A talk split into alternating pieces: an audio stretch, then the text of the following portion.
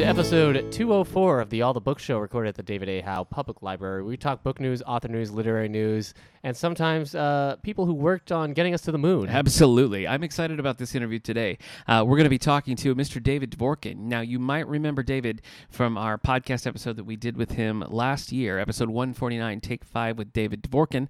There, we focused on his fiction work, particularly some of his Star Trek novels that I'm a fan of.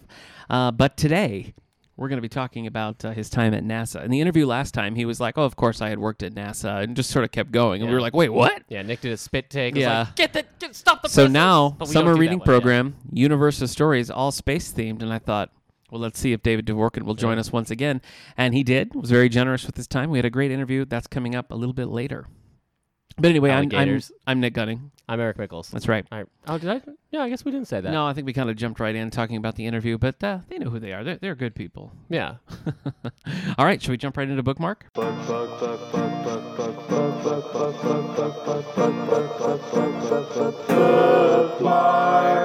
Yeah. What have you been reading? What have I been reading? Boy, what haven't I been reading? Right? No, I, I have. Hmm. I've read a few things. Okay. I'm going to tell you about the graphic novels that I read first. Hit us. I read Alpha Flight, Volume 2 by Greg Pak and Fred Van Lente. If you haven't listened to our Fred Van Lente interview, just pop back a few episodes, soundcloud.com slash all the books. only a few episodes ago. That's right. Anywhere you find your podcasts, uh, look for the All the Book Show, and you can see our interview with the author Fred Van Lente. We talk a little bit about this Alpha Flight and many other uh, works of his, particularly Spider Man and Iron Man. yeah. So I read that. That kind of closes out the Alpha Flight. This was an eight-issue maxi series. Uh, pretty good. They're Canadian superheroes. This time they Maxi were- series is the Force. I don't get it. Doesn't he say Maxi Big is the Force? I have Jar Jar no Binks. idea what you're talking about. Jar Jar Binks. oh, okay. Oh, Maxi Biggs is I, the Force. you know what? I can't quote the Star Wars prequels like you can.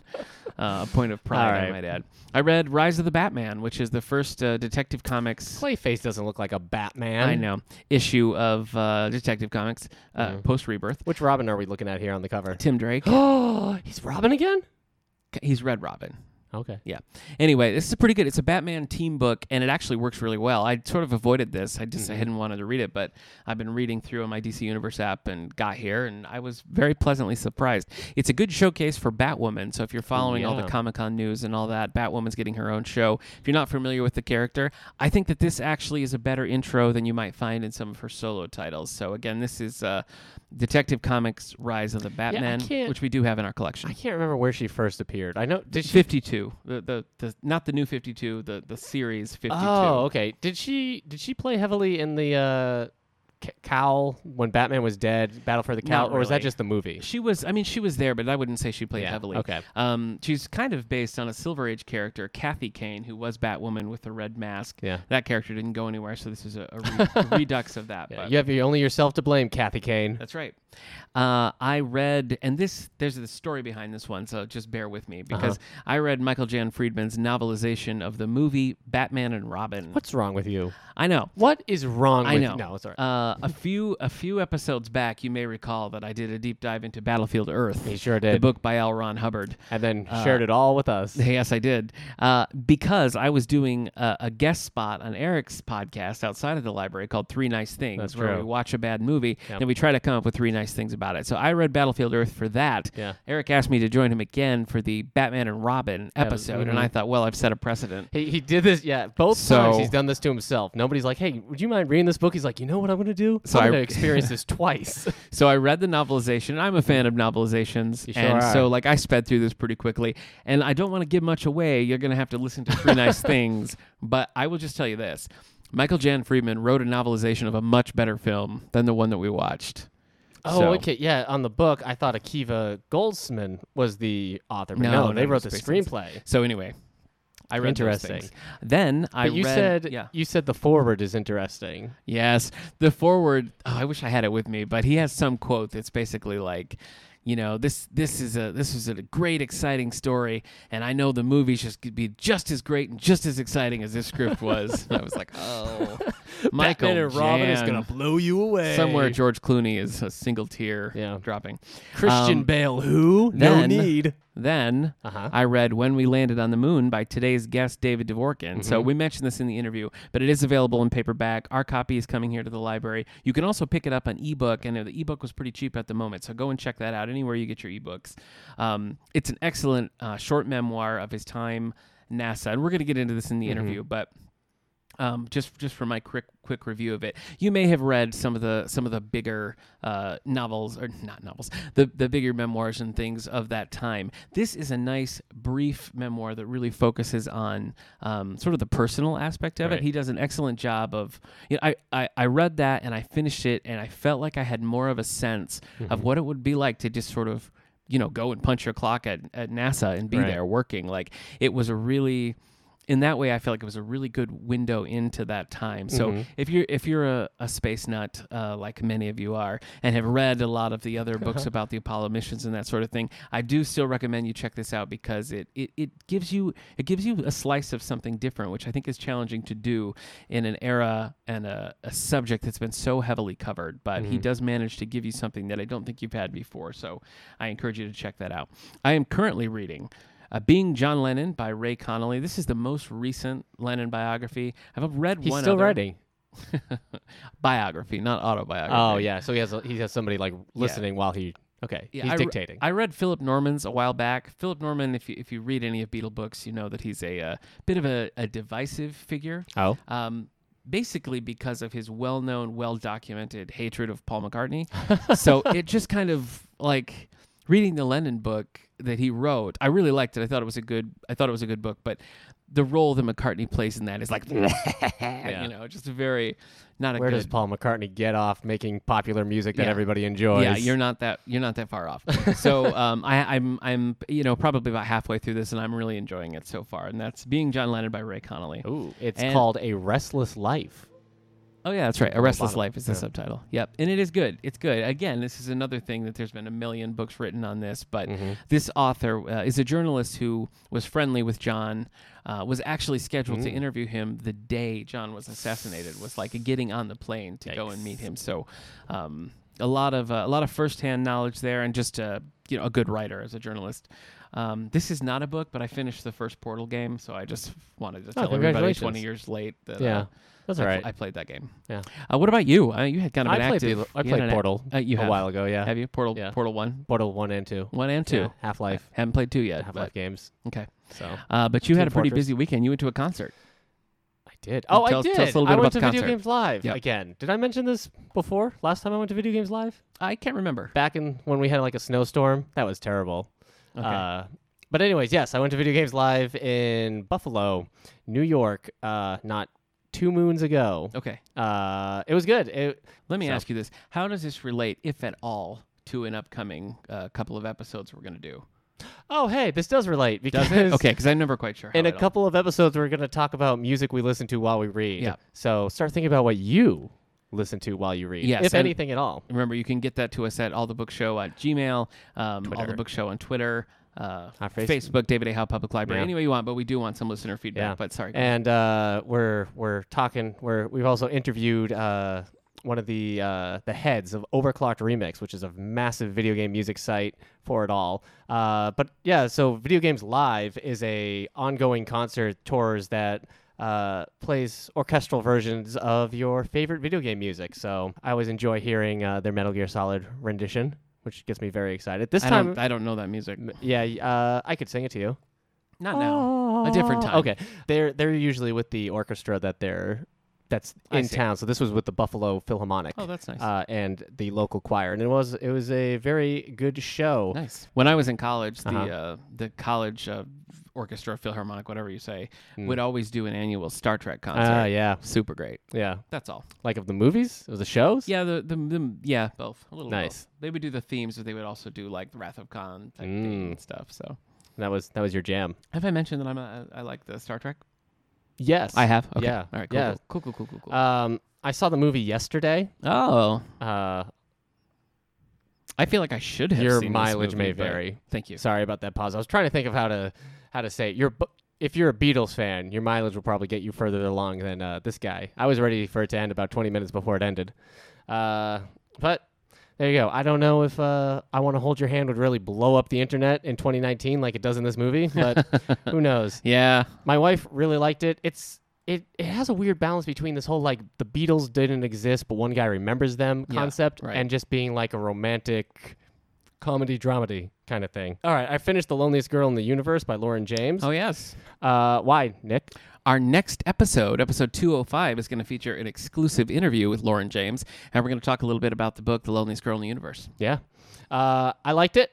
I definitely liked it more at the the first half. Uh, it becomes kind of a different book. I can't really say anything without. It getting is hard to talk spoilers. about. Yeah. Uh, even on Goodreads, this was the first time I've ever clicked the spoiler warning Yeah. button on Goodreads. Yeah.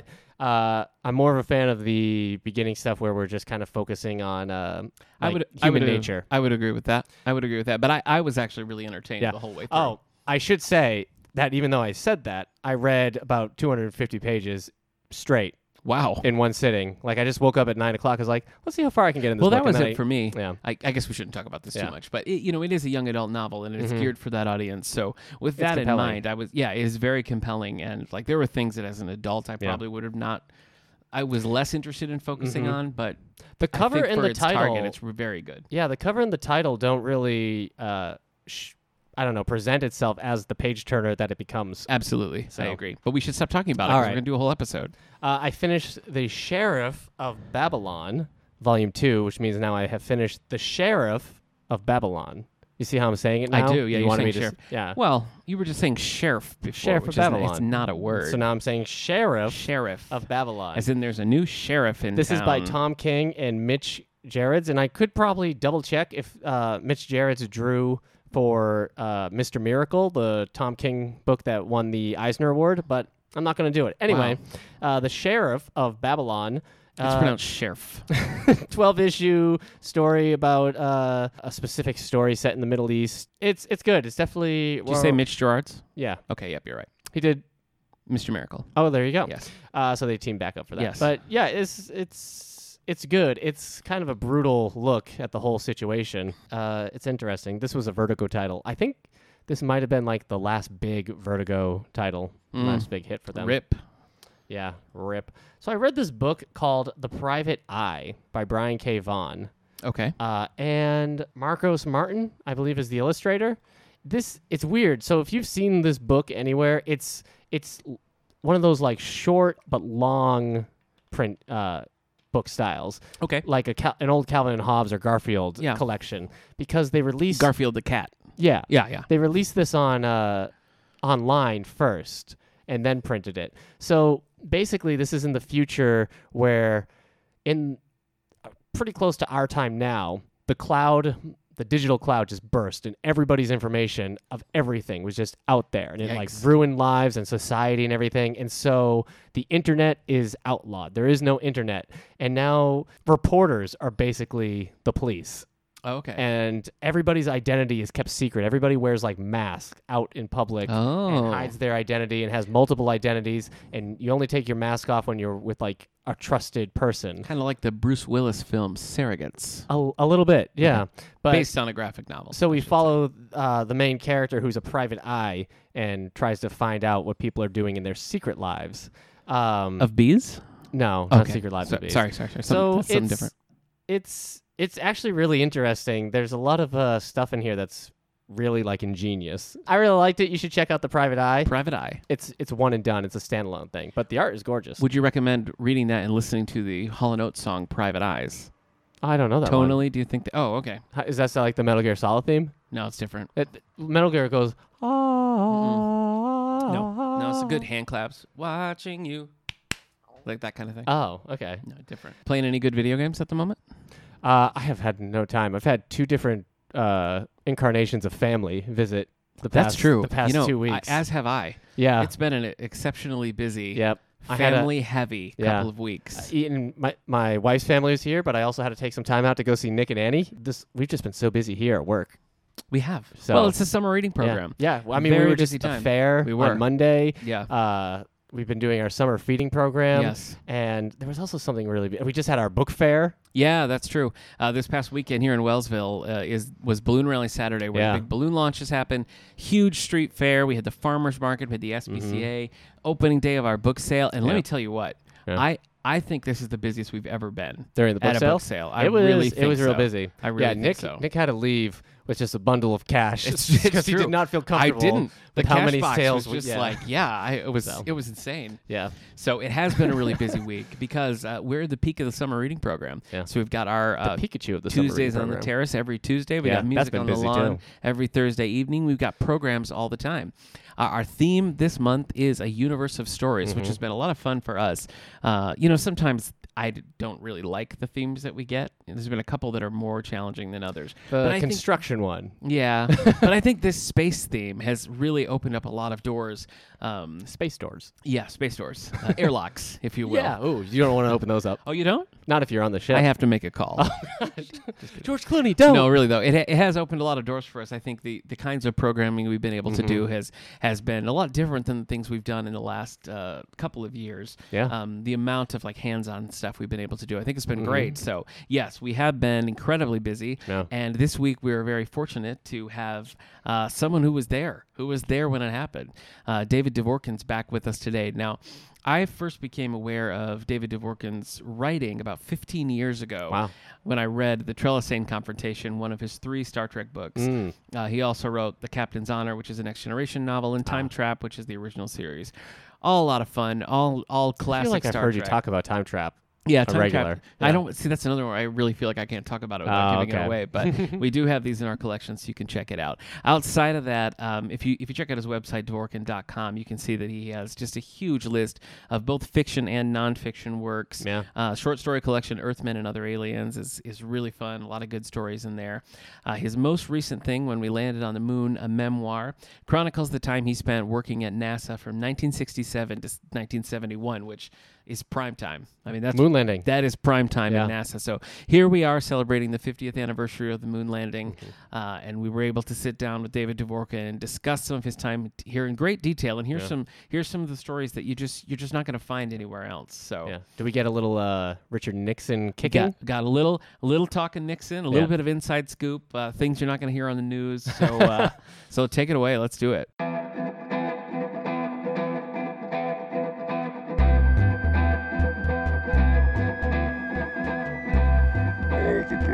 Presents Author Spotlight. Uh, well, uh, Eric and I are joined by David Dvorkin. David, thanks for joining us once again. You're welcome. Last year, when we talked, we were talking to you primarily about your fiction work, some of your Star Trek writing, and all that. And in the course of the interview, you had just sort of casually mentioned that that was during a time when you were working at NASA, and we just kind of kept going because we had our, our questions and things. But uh, as soon as we got off the interview, we were like, "Oh, we have to talk to him about that." so I'm glad that you were willing to do this. Yeah, well, I'm always glad to talk about it. Um, as I mentioned to you, my only real problem is uh, how long ago it was. Oh, And, sure. and you know, it's, uh, when I was writing, I wrote the little book that, that um, you just read, just saw. Um, I was surprised by how many things I remembered, but also by how many I didn't. It, it's really disturbing in a way. Yeah. So the the book is called When We Landed on the Moon, and it's out uh, coming out in paperback. You can get it as an ebook right now. Is that right? It's in both now. Okay, great. All right. Um, well, let's just dive right in. So as soon as you mentioned it, I got my copy and read through it, and I found it really fascinating. I thought, I thought you did a great job of um, pulling out just little everyday facts that I don't think you get often when when this time period of NASA is covered. You know, it tends to focus on, you know, the the biggest you know the flashiest newsworthy elements of it. And i think that um, what i liked about yours was that you did cover those things but you also just gave a, a real sense of what the day-to-day was like you know as, as somebody who was there. Well, of course, it focuses most of the news, all the news at the time, focused on the astronauts and what they were absolutely yeah. And then uh, what people saw and heard on their TV screens was the few people at NASA who were doing all the talking. You know, right Chris, Chris Kraft and people like that who were doing the announcements and giving the interviews, and a few people of that sort. But there were 400, oh, more than 400,000 of us off in the background in our rooms reading printout, giant stacks of printouts, and dealing with giant stacks of punch cards because that's how we had to do everything, and you know, grinding away at it. And that, and that, as I said in the book, that was the big secret for uh, for NASA for for doing it at all. That they broke this immense task down into these uh, a multitude of tiny little ones Mhm. that handled by one or two or three people at a time.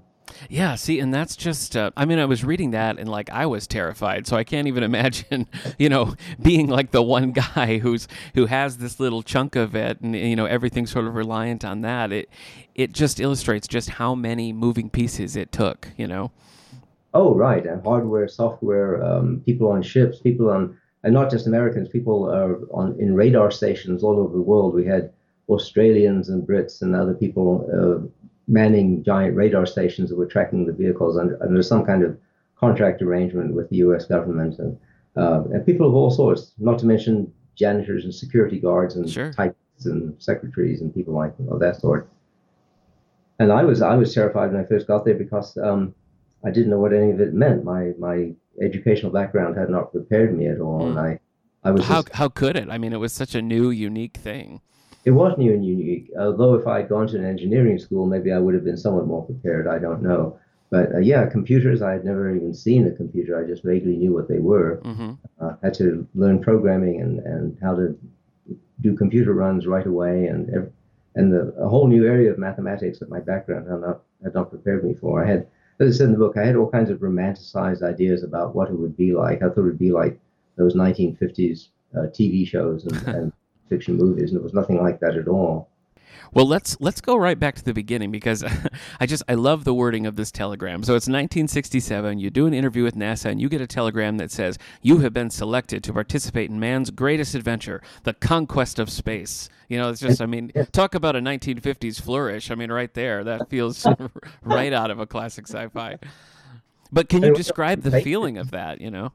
It went on for pages. I um, I don't know if I still have it. My I, my wife says that reminded me that we uh, I had an awful lot of NASA stuff in the basement. We had a basement flood many years ago that Oh, destroyed some of it. So some of that may be lost. I don't know. I should try to dig through stuff and see if it's still there because it, it was it was a classic. Yeah, it was great. I didn't expect anything like that. I expected something much shorter. yeah. You know? Well, I mean, you can just ev- even from that the wording that you've shared. I mean, you can see the pride that they had in it and the excitement that was felt. But for you, you know, it's because you were you were what 22, 23 at this point. Yes, right, right. Okay. I mean, what was that like to get that telegram? Oh, it was tremendously exciting, you know, because uh, I had been this space freak kid all my life. I wanted to be a spaceman when I was young. I wanted to buy myself a, a, a spacesuit. With uh, when I was a kid, I was saving my up my money. I remember to to buy myself a spacesuit. Although um, in the end, my parents took money and used it for something practical. But and I, I had all these dreams of me. I thought, you know, this was going to, as I said, it was going to be like the, the movies and the TV shows. I was just so thrilled and excited. Oh yeah. Uh, and and then I when I signed up, I started getting all kinds of um, glossy brochures from apartment complexes in the area showing Oh, showing me what a wonderful life I would have on the sea, you know, on the seacoast. And, no, sure. Well, I'm I'm imagine it was a huge boom for that area. When you're talking, you know, 400 plus 400,000 plus people coming there. I mean, the infrastructure even that would require, you know. out around the world. Yeah. uh, there were there were probably I'd imagine total about uh, fifteen to twenty thousand actually there, but it was farmland. This was um, at a Sure. time when this was out in the nowheresville. It was midway between Houston and Galveston, and there was nothing for twenty five miles to the north until you hit Houston. There was nothing. Twenty five miles to the south, there was nothing until you hit Galveston. In Nothing nothing except a dry heat, right? well, wet, very very wet heat. Oh, really? Oh, that's worse. on the coast. Yeah, horribly humid and uh, lots of insects and and farmland and and um and fishing villages. A lot of fishing villages and the oil industry was there, but it was all very small and isolated and and uh, insular. Um, they were not happy, as I learned later in the game. In the game, um, the locals are not happy to see all these high-paid young techies from all over Oh. the country. We were Texans, all people from all over flooding in with our strange ways and strange ideas and, and youth and, and lots of spending money. You know, it was very disruptive to the area. Yeah, oh, that makes sense. So even even with fifteen to twenty thousand people coming in, and that's a that's a big increase in population all of a sudden. You know. Very sudden, yes, right, right. So how did you how did you even come to interview? Like, what, did you were there postings for this, or how did that happen? I wish I could remember. Uh, I remember when I was in graduate school, I was interviewed with a lot of different uh, government agencies, including the National Security Agency and people like that, NASA. Uh, people who were looking for uh, students with the technical background. Okay. And I don't. I they must have had sign-up sheets. I I just don't remember anymore. Okay. Well, this this part cracked me up in the book um, that that this whole NASA adventure of yours, you know, almost ended before it even started. Oh well, they um. It turned out that uh, NASA had overhired. They had gotten too enthusiastic and hired, sent out offers uh, for, to too many people, and they realized too late they were over budget. So this, and I had been hired, gotten the offer, and accepted it um, toward the end of the school year, probably May, April, May, something like that. Uh, and during that summer, they tried to contact some of these people who, such as including me, the, the most recent hires, and beg them to withdraw their acceptance. They, they couldn't withdraw their side of it, but they wanted us to withdraw our side. And fortunately for me, I'd gone off with some friends on a camping trip in Canada. I was uh, living in a sleeping bag in a Volkswagen van. Um, no cell phones, no emails. Sure, yeah. In those days, and no phones in some of the places we were out in the wilderness.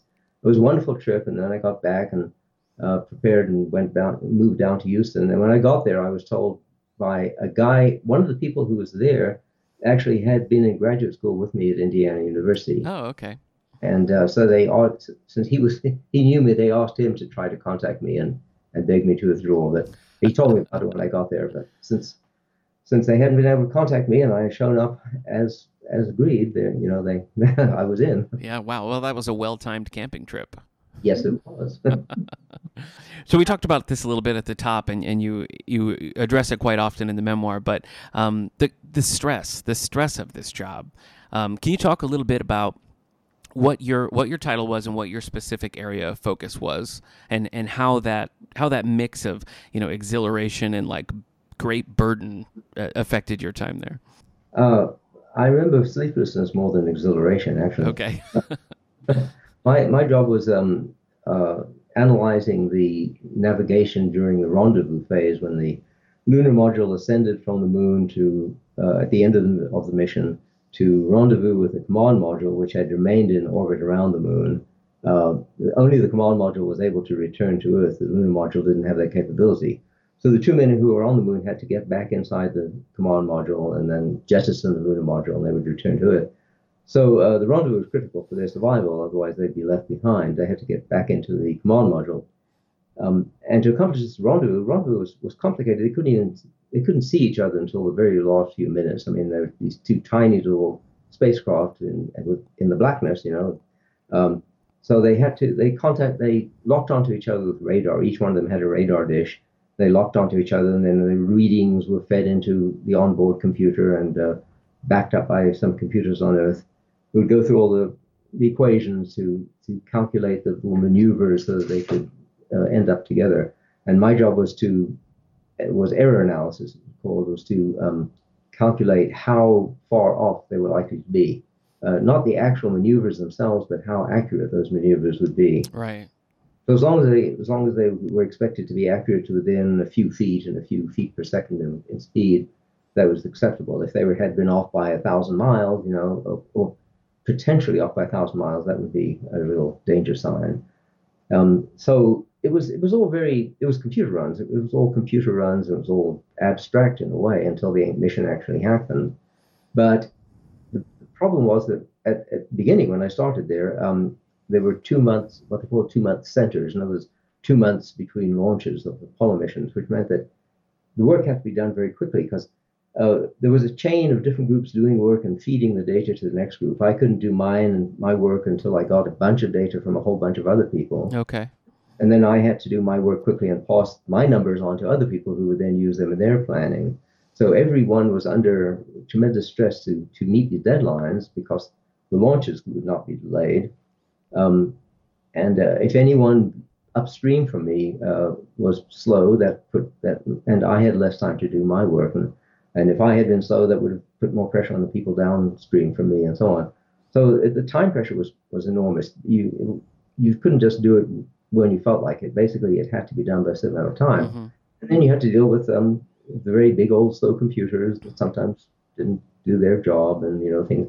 Card punch uh, punch cards got mangled in the in the machine, and you had to re-punch all your cards and fight with other engineers for the limited number of key punch machines we had available. You know, and then get all your printout and all that. So there's just just the mechanics of it. it, it Yeah. time consuming and could be made it even more stressful.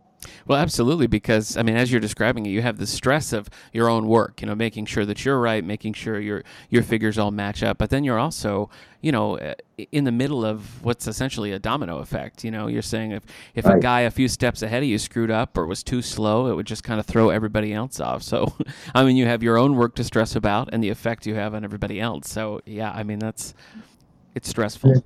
And then there was some there were some missions. Uh, well, I mentioned Apollo nine, but that actually happened, with um, a couple of other missions where the numbers we got were were disturbingly high. The error possible errors Really.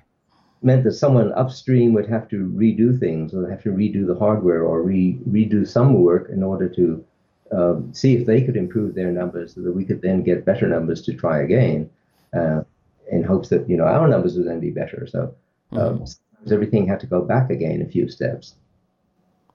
So you talked a little bit as well about um, some time you spent in the mission operations control room doing uh, what was essentially a, a monitor duty, listening to listening to the chatter, listening to what's going on up there, seeing some of the images. And what's interesting to me about that is, you know, here here we are 50 plus years later and you know, we've we've all seen these classic images and you know, we've heard the we've heard and seen the bits that were deemed, you know, interesting or exciting for the TV viewing audience. So, um, I want to know a little bit what it was like to I mean, A, be seeing it totally unfiltered, seeing everything happening and seeing it first, you know. Oh, that was that was the best part of it. Uh, that was Apollo 15. That was uh, the last mission that I worked on, and um, uh, that was the only one as, that I was in the mission control room on. And my uh, my group, um, we didn't we, didn't actually participate in the actual operation mechanics of the mission. Mhm. Um, so we were there in case something went wrong, we would have to be consulted. So we were just there for a shift, um, watching watching the monitors and with the headphones on in case something happened and they would contact us. But uh, in my case, uh, well, and nothing did go wrong, so that meant that I was there for the night shift, just just uh, just watching and waiting and and, Sure. and watching the monitor. And as I said in the book, it just happened that my shift, my night shift, uh, coincided with a lot of the um, the EVAs, the extravehicular activity that the Mhm. astronauts on the on the surface, and they had the little rover. That was the first one, the first mission to use that four-wheeled rover uh, vehicle, so they could go around much greater distances. Uh, so I, there was nothing for me to do really, but uh, well, I could have tried to read a book or, or something, but uh, this was much more interesting. Oh I, uh, yeah. I was watching watching the live feed, listening to the, the chatter, um, and as I, I said, watching the uh, the medical channel to see their vital signs, which was really fascinating. Watching the, the astronauts' vital signs while they did various things. And a lot of it was, you know, pretty pretty tedious work for them, I'm sure, and Sure.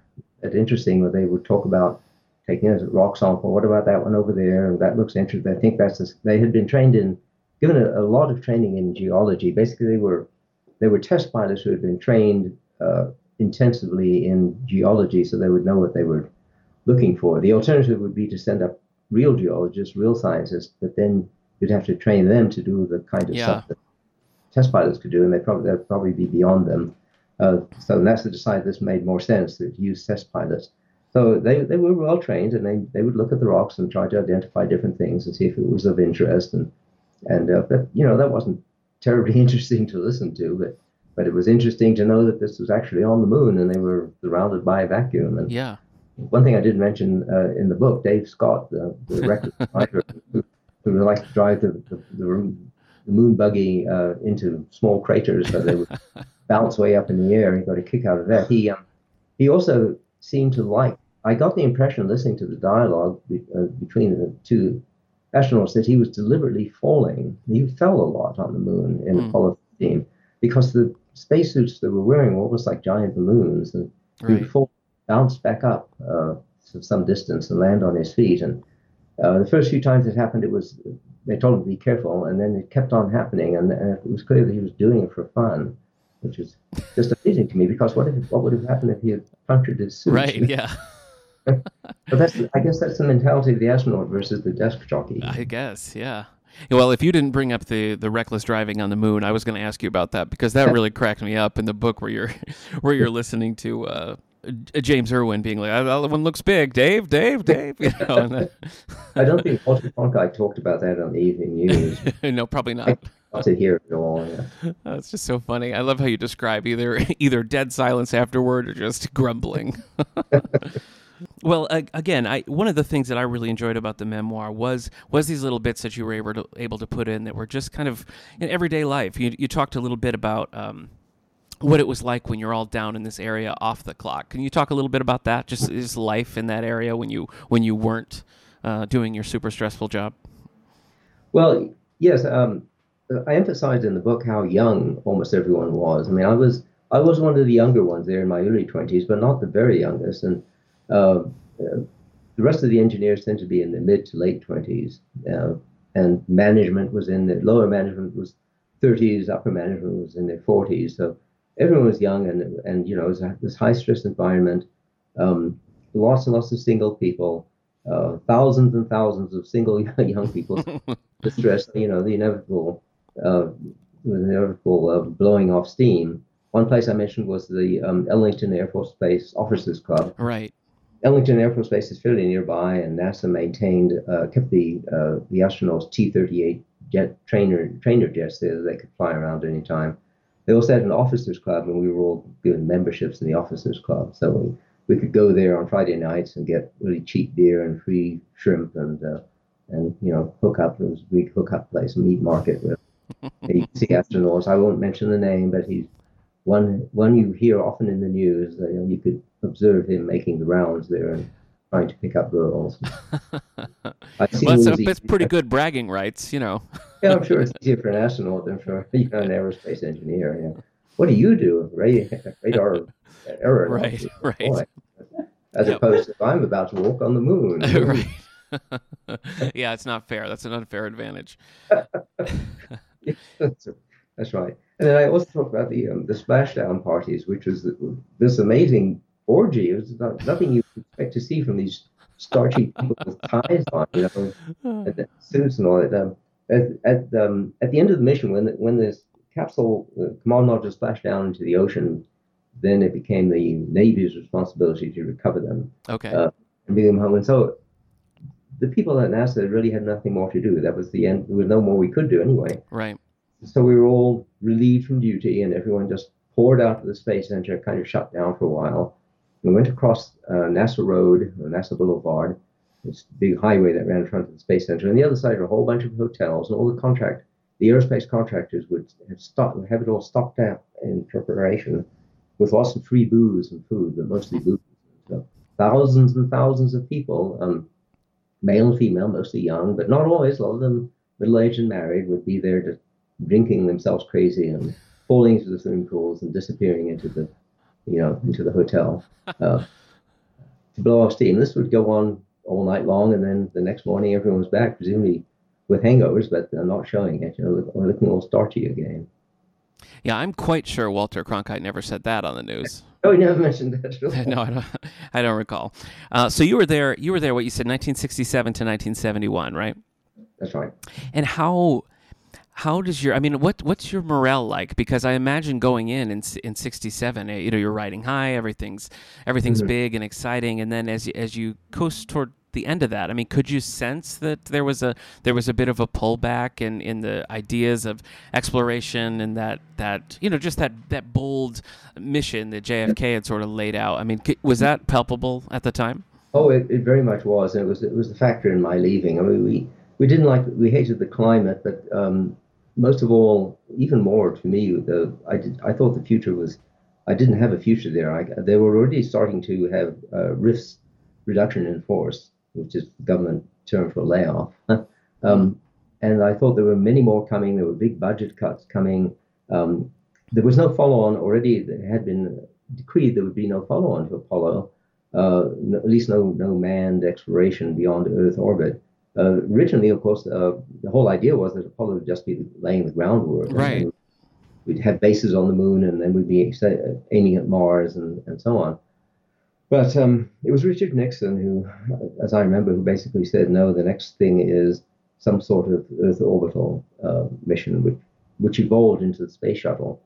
But but at that time, there wasn't even a plan for a space station, so the space shuttle didn't have anywhere to go to. It would go into orbit and then come back down. That would be the end of it.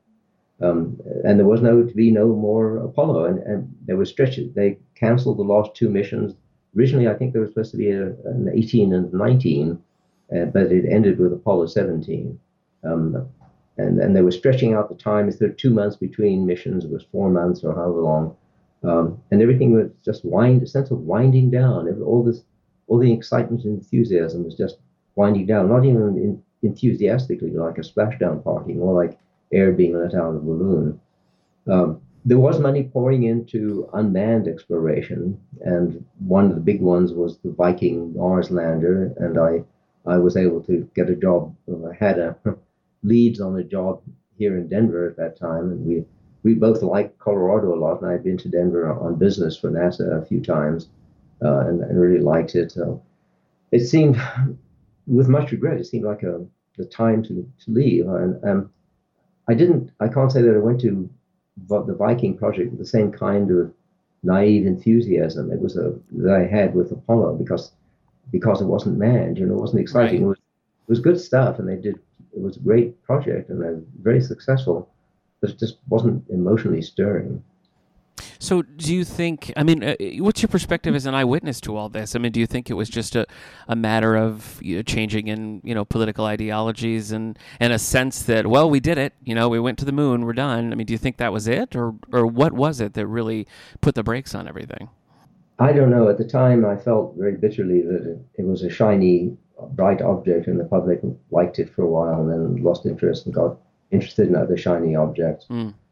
Of course, the Vietnam War was probably a factor too. You know, Sure. that was a big one, and and the budget problems related to that. If if not for that, who knows? Maybe uh, maybe the money wouldn't have seen that seemed that important uh, to the public. Um, I I really don't know. Um, I guess before we did it, it was an amazing thing. But once we had landed once, then then everyone got bored. Oh, we're we're landing on the moon again. Big deal. Uh, Yeah. the sort of uh, incremental exploration, adding adding new things like the rover, just just didn't really do the job emotionally for most people. hmm As as you reminisce about this, and as you sat down to write this memoir, is there is there a certain is there a certain situation or event uh, from your time there that, that that always sort of draws you back as something that you maybe feel the most proud of, or, or the or the most most memorable for you to have been a part of? Probably Apollo 8, even though it was a it was a stunt, um, because it was unlike all the other stuff that had been so carefully planned and so also meticulous. Apollo 8 was was done quickly and on the fly, and everyone no one really knew how what to do or, or if it would work, and we had to we had to do all this work very quickly and intensely for days and days on end and it worked amazingly well. Uh, that to me, that does stand out. And of course, it got that amazing, wonderful photograph, and Oh yes, this whole idea of human beings being in orbit around the moon was somehow, in some ways, even more fantastic and amazing than than landing on the moon. hmm Now you mentioned the photograph, and I I liked that story as well. So that was that was a photograph taken by the astronauts from orbit. Oh, uh, yeah. Well, they, they took a, a few pictures as they were, one of the orbits they were coming around the moon. And they hadn't even planned it, and, and they saw this beautiful giant Earth rising above them as they as they orbited. It was it appeared to rise up above the, the lunar horizon, the rise in the sky. And one of the astronauts they hadn't really expected this or been forewarned. So one of the astronauts grabbed one of the big, powerful color cameras they had and managed to load the film in time and took a a bunch, a few pictures, but there's one of them in particular that became famous. Uh, it's called Earthrise, and you know you see it all the time online, um, and and um, and it came to sort of epitomize the, the whole mission. hmm A very, very stunning, beautiful picture. Uh, shows the moon below and, and the Earth against the black sky. Um, NASA printed up, and the story I tell in the book that you're referring to is that uh, NASA printed up a, quite a large number of copies, planning high quality glossy copies, uh, very big, um, showing uh, planning to give them out to congressmen and other influential people, so they could hang that on their wall and maybe be be influenced to give more money to NASA. Mhm. And then someone, someone pointed out after they'd all been printed, someone pointed out the the print was mirror image, you know, the, the negative had been put in back to front or something like that. So fortunately, instead of throwing them away, they, they sent out the word somehow. I don't remember how. We didn't have email, but the word got out that they were giving these things away to the first first come first served basis. So a bunch of us raced. We were in the same building, fortunately, as, as that office, the PR office. And we we raced down there and were able to get our hands on this. So I I still have that mirror image copy of, of the Earthrise. It's a very beautiful picture. I love looking at it. Well, it sounds like a pretty good booby prize to me. Yes. yeah, that was my prize for all those days without sleep. 24 Yeah. hours. It's a pretty good souvenir. Yes, it is. well, I do have others. I have a little medallion that's supposed to have um, a bit of metal from one of the uh, one of the spacecraft. I Oh, I don't know which one. They melted it down and and minted a whole bunch of metals for us, and so we have a, a tiny fraction of metal in each one. Oh wow, well, that'd be great. Well, listen, I really appreciate you taking the time to sit down and talk with us. Um, for our listeners, if you haven't read the book, go out and find it. You can check out a copy here at the library as soon as we get our paperback copy in, and it's available pretty much any place where you can get ebooks. Uh, when we landed on the moon by David Dvorkin. So. I hope you check that out. And David, uh, where's the best place for people to find you online, find your works and other things? Uh, my website, which is my Dvork, pardon me, Dvorkin.com, my name, D V O R K I N dot com. And that is all my, my books, my now 29 books, including this one, uh, with descriptions and links for buying them and, and so on.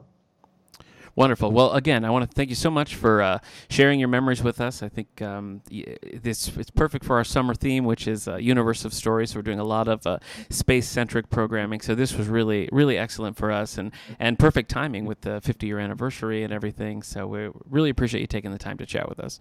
Oh, thank you. And we're back. Thanks again to David Dvorkin for taking the time with us. As he mentioned, his website's dvorkin.com has links to all of his writings there. You can find them there. You can uh, check out quite a few of them right here from our library. Uh, I want to say thanks again to David for taking the time to talk to us. We really enjoyed it. Um, it's, uh, I don't know, it was exciting for me to just kind of. That's just you're one away from that level Yeah. of history. You know what I Yeah. mean? To be able to talk to him and hear his experiences doing these things that we've all we just know we just know like Neil Yeah. Armstrong and and uh, the moon landing and NASA and the Apollo missions like those are just things that are you just always know them they're just Mhm. ingrained in your mind and you sort of like take that for granted I think or at least I do you know to think about um, just what what an accomplishment and what an experience that was so to hear David's personal stories of that and be able to ask him questions and get feedback on what that was like I think was was really great so I hope that you enjoyed it Yeah. as well um, but let's talk library news man All right. I got a question though. you do You- do the the moon level in the d- old Ducktales? Yes, I did. Yeah. yeah, the old Ducktales NES game. Yeah. You- we so we all also got to We go all yeah, we've all experienced a little bit. Yes. Yeah. yes, of course those are the same. uh, what do you have coming up library wise? Jeez Louise. Um, kids hang out on Tuesdays, teen night on Wednesdays. We're doing the summer feeding program until I believe August 8th. Mhm. So we've got another three weeks of that. Um, so that's free meals for kids starting yep. at eleven thirty, 11:30 to 12:30 p.m. Monday through Thursday. Yeah, I, I tell you what, on some of those hotter days, those juice boxes look so good. Yeah. Uh, uh, we're the next movie we're showing is going to be August second, and that's going to be Five Feet Apart. About those teens who are in love, but they have they're sick and they can't be five feet Oh yes. to, in, to get. They got to stay five feet apart. Yep.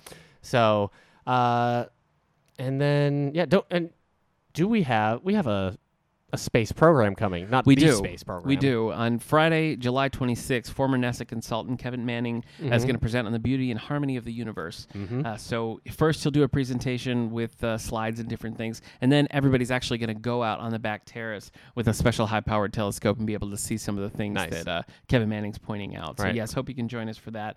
We have other than that, we have a whole slew of movies coming up. We've got Mhm. our YA for Adult book club where we're going to be focusing on The Loneliest Girl in the Universe by Lauren James. 5:30 on on the 25th of July. That's a Thursday. Mm. Right after that, the Around the World book club is reading The House on Mango Street by Sandra Cisneros, which is going to be uh, held over at the Creative Arts Center. Yeah. So hope you can join us for any of those. All right. Well, our thanks again to today's special guest, David Dvorkin. The new memoirs, When We Landed on the Moon, available anywhere you can find books and ebooks. We'll have the paperback here just as soon as our copy comes hot off the presses. Uh, we'll see you next week with special guest Lauren James. Yay.